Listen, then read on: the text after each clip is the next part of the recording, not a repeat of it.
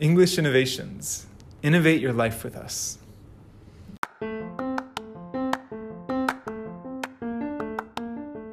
本日はゲストとしてカイトさんをお迎えしています。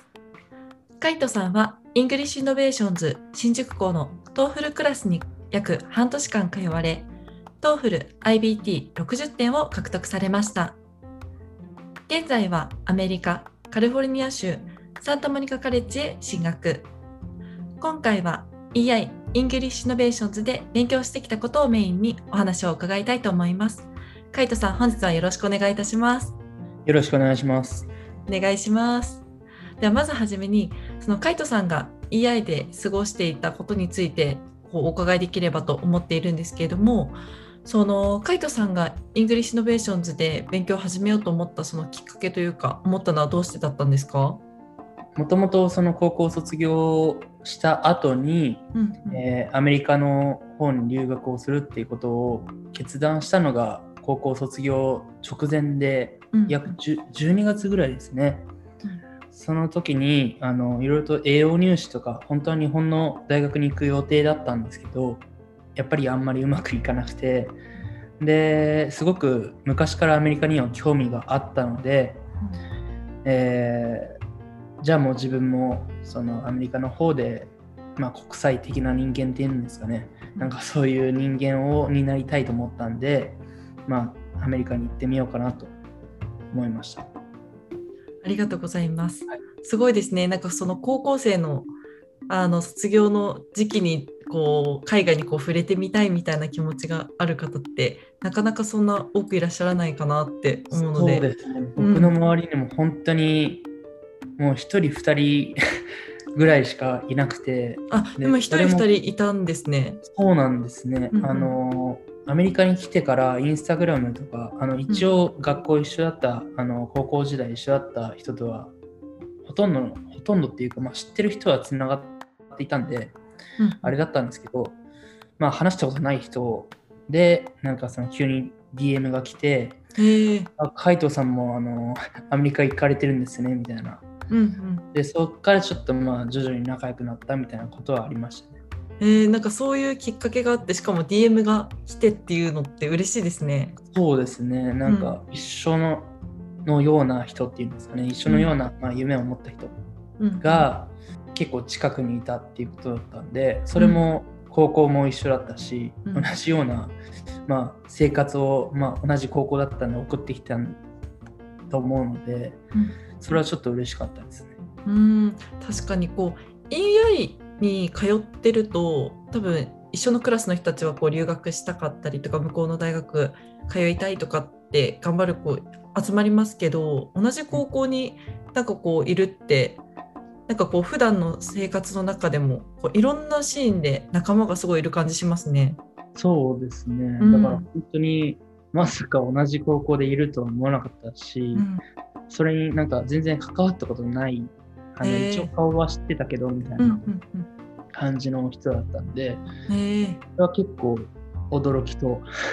はい、嬉しいっていう気持ちがありました。確かにそれはすごい嬉しいですね。ありがとうございます。実際に高校だけじゃなくて EI でも勉強してきた中でその EI ってこう例えば他のスクールさんでもこういろんな英語の語学学校とかあると思うんですけどそのカイトさんってなぜこう English Innovations で学ぼうかなって思ったんですか？もともとその EI に入る前にいろんな、いろんなって言ってもまあ2、3個なんですけど、まあ、そういうまあ TOEFL とかの、えーまあ専門学校うんうん。を何個か見たときに、あのーまあ、ネットで EI のことを知って、うん。で、EI はなんか講師がそのうネイティブのアメリカ人だし、うすごくなんかその環境っていうのかな、そこに行くだけでなんかちょっと留学を味わえるような雰囲気っていうことを知ったので、うん。あここしかないなと思って、うんうんうん。はい、EI を選びましたね。ありがとうございます。なんかこう外国人の先生の方がいらっしゃるっていう環境ってなかなかこう飛び込むのって実際にこう緊張するかなって思うんですけどどうでしたか？そうですね、最初は本当に、あの、最初は本当に45点のクラスからスタートしたんですけど、うんそのもう最初の、なんていうんだろう、トライアルっていうんですかね。うんうんうん。最初お試しで行った日とか、それも含めてなんかもう、しばらく何言ってるか全然わかんなくて、そうですよね。で、質問するのも英語だし、うんその質問に対して返ってくるのも全て英語だったんで、なんか、それに慣れるまでが結構苦労しましうん、確かにそうですよね。た。はい。なんか多分もう先生も常に英語で授業も常に英語でテキストも英語ってなると本当に英語付けのなんかこう毎回授業になりますもんね。慣れるまで結構大変ですよね。うんうんうん、だからでもそのそういう環境にいたのでうんそのアメリカに来てからまあなんて言うんだろう普通だったらなんか躊躇したりちょっと怖かったりすると思うんですけど、うんうんまあ、そういう環境にいたからなんなんかあんまりそんな怖がらずにあのアメリカに来てもそういうなんか友達作りだったりとかうんそういう新しい人と出会った時とかには別にそんな困るっていうことはなかったです。えー、すごいですね。結構私のイメージなんですけど、こはい。う日本人ってこう積極的に例えば授業で発言したりとか友達をこう積極的に作るっていうのがやっぱりこう英語が喋れないからみたいなので躊躇しちゃう方も多いと思うなっていう印象ですけどそれが全然なく言ってるってすごいですね。だから本当にどれだけ多分 EI でその先生たちと仲良くできるかとか、うん。あと先生たちとまあどれぐらいコミュニケーション取って、TOEFL だけのスキルとかじゃなくて、うん。コミュニケーションスキルとかもうん。少しは普通の急に行くよりかは少し階段っていうんですかね、ちょっとレベルアップしてから行った方が行ったんでよかったなと。うん。はい。ありがとうございます。確かにそこの慣れていくのってなかなかこう日本にずっと住んでるだけだとそういう環境に入れないのでこう少しずつ慣れていると実際留学したタイミングで多分楽になるんだろうなってか思いますよね。はいありがとうございます。で実際多分カイトさんが当時生徒だった時にその受講していたのが TOEFL のデイクラスっていうものでそれが多分平日の朝から夕方ぐらいまで通われてであとなんか冬季講習とか春季講習も通われてたっていうふうに伺ったんですけども、はいで多分トータル半年間ですかね EI に通っていらっしゃったと思うんですけどで実際に半年間通ってみてどうでしたか、正直言うとうん、大変でした。はい。ですよね。やっぱりそのデイクラスって朝が早いし、うんうんあの学校に行くまでも1時間半とかかけて行ってたんで、うん、うんこれだけでもただでさえ疲れてるのに、そうですよね。急になんか英語のに切り替えたりとか、うん急にもう先生とのディスカッションが始まったりするとなると、うん。なんか海も渡ってないのに急になんか別世界に来たような。感じになるのでうん、すごく本当にそれになれるまではさっき言ったように苦労しましたし、うん。でも、先生たちもその僕の名前とか、顔とかも覚えてくれたりとか、うん。あとスタッフさんとかもすごく仲良くあのしてくれましたし、うん。あの今でもつながってるスタッフさんとかものすごく多くいるので、うん。それは本当に助けになったし、あのそういうサポートがなかったら多分半年も EI に行ってなかったと思って、それは本当に良かったです。いやーなんかそれこそ本当にデイクラス受けて冬季春季って受けててがっつりはい。やっぱり英語付けだったので多分本当伸び悩んで挫折したりとか結構わからないって多分なった部分もすごいあったと思うんですけど、そうですね。うん、なんかその実際その伸び悩んだり難しいなって思った時のモチベーションのこう保ち方とかってどうされてたんですかカイトさんは？モチベーションっていうのはうん持ってたのかどうかわかんないんですけど、でも本当にその毎回その例えば、えー授業がない土日とかでもうん。たまにその友達とかがいたりするとうん。その一緒にじゃあ勉強しようとかになってうんうん。で一緒に例えばその同じようなことを勉強するとかあとまあほとんどの生徒さんがあのやっぱり TOEFL をやってるのでその、ややるべきこととかは似てたりするので、うん。なんかそういう一緒に頑張れるその友達とかがいたりすると、それがなんか自然とモチベーションになったりしてました。ね。確かに。なんかこうデイクラスの方はこうお昼とかも一緒に食べるじゃないですか。はい。なんかその時間とかもすごいいろんななんかこう話とかしてこううまくこう。みんなで助け合ってるのかなみたいなのをよく見ながら思っていたりするんですけど、1ヶ月に1回、うん。模試ってあるじゃないですか。うん、ありますね。うんうん。それの時は本当に、そのやっぱり、あの、もう普通に学生時代のテストの直終わった直後みたいな、そういう雰囲気になって、うん。どうだった？どうだった？みたいな、そういうもうコミュニケーションに自然とななるうんんですね。うんで、その時にすっごい自分、あの、最初の方とか慣れてなくて、模試とかでも本当に疲れ切ってて、疲れますよね。本当に午前中の数時間だけでも本当に疲れるし、うんずっと同じところに何時間も座ってないといけないじゃないですか。うんうんそれってなかなかないと思うんですね。うんあの高校時代のとか中学時代の一つの授業って45分とかじゃないですか。そうですね。うんこれの倍とかもあるので、うんそれをずっと座ってなんか慣れない英語を聞いてっていう風になると、それがすごいストレスになると思う。まあそういう友達とかがいたりすると、なんか励ますっていうか励まし合うっていうか、うんまあ、次頑張ろうぜみたいな、うんうん次まだまだあるしみたいな感じに、まあ次次次ってあのそういう気持ちになれるんで、うんうんそれは本当に助かってました。へえ。いやなんかそういう仲間がいるって強いなって思いますし結構デイって本当に授業自体も長いじゃないですか一緒にいる時間も長いのでなんかそこでちょっとこう絆みたいなのがこうできそうだなって、そうですね。うん、思いますね。うん、あの本当に僕が最初 EI に入った当初ってうんその年上の人しかいなくてあそうなんですね。そうなんですねであのやっとあの高校卒業した時ぐらいからその、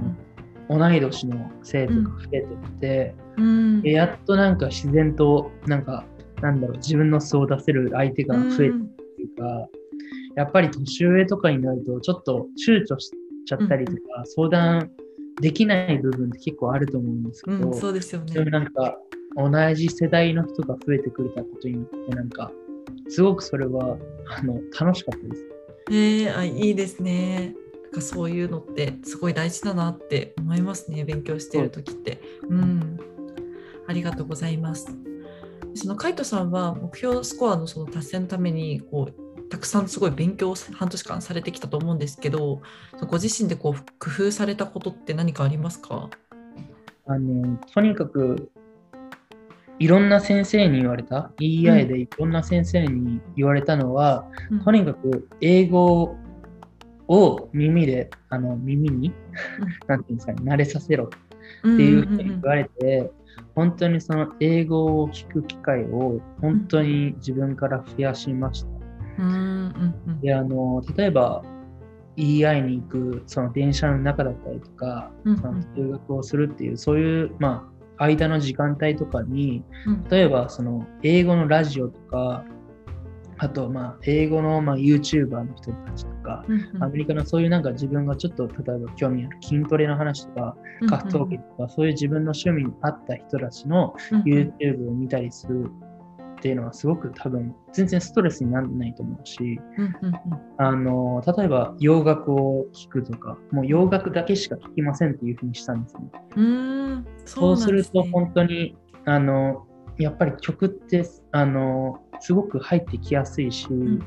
最初なんかその洋楽の例えば本当の意味とか全く理解できなくても、うん。その一つのワードとかをなんか徐々に徐々に理解していけば、あ、こういう風にこの人は言いたかったんだろうなっていうことがすごく伝わってくるまでになったんで、すごくそれはあの良かったし、それが多分その英語のを耳に鳴らさせる一番の多分良かったことかなと思います。すごいですね。もう英語、常に普段の生活から英語付けですね。そうですね。でも、うん本当に慣れてしまえば、それがなんか、なんて言うんだろう、ルーティーンとか、うん。もうそれが普通になってしまうと全然それはストレスにならないと思うし、逆になんか日本の曲聴きたいなっていう気持ちにも多分なんないんで、うーん、そうなんですね。多分ですけど、うんならないと思うんで、あの、なるべくそのストレスを与えずにどう英語に慣れさせるかっていうことはうんうん。ちょっといろいろと考えました。うーん確かにこうだんだん聞いてて分かってくるようになるとその音声自体もどんどん楽しくなってきそうですもんね。そうですね。特にうん曲とかだと、うん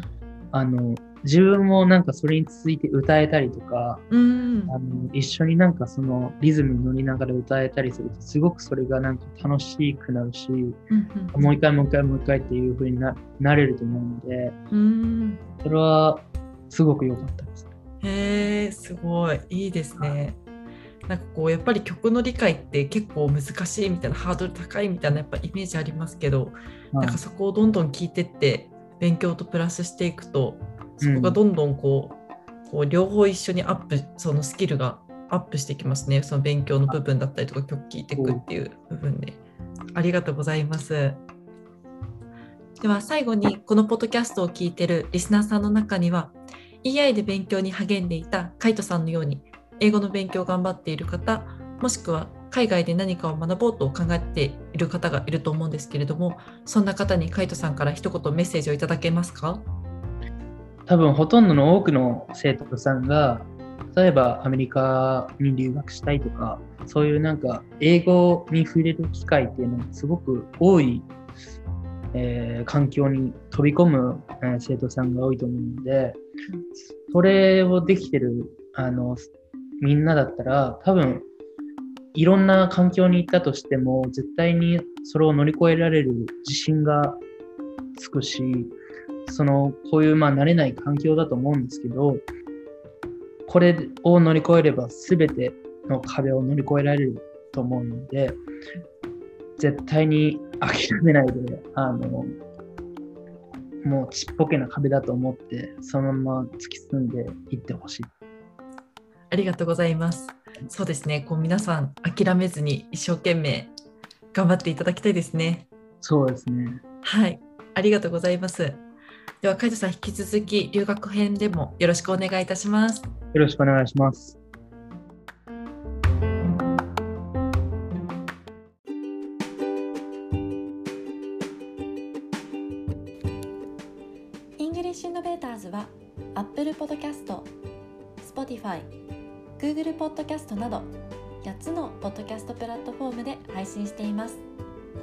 インスタグラムからも配信情報や今までの配信内容を確認できますので、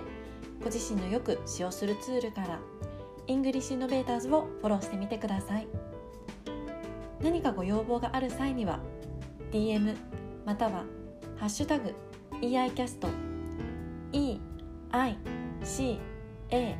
S T で投稿していただければお答えできますのでお気軽に投稿してみてください。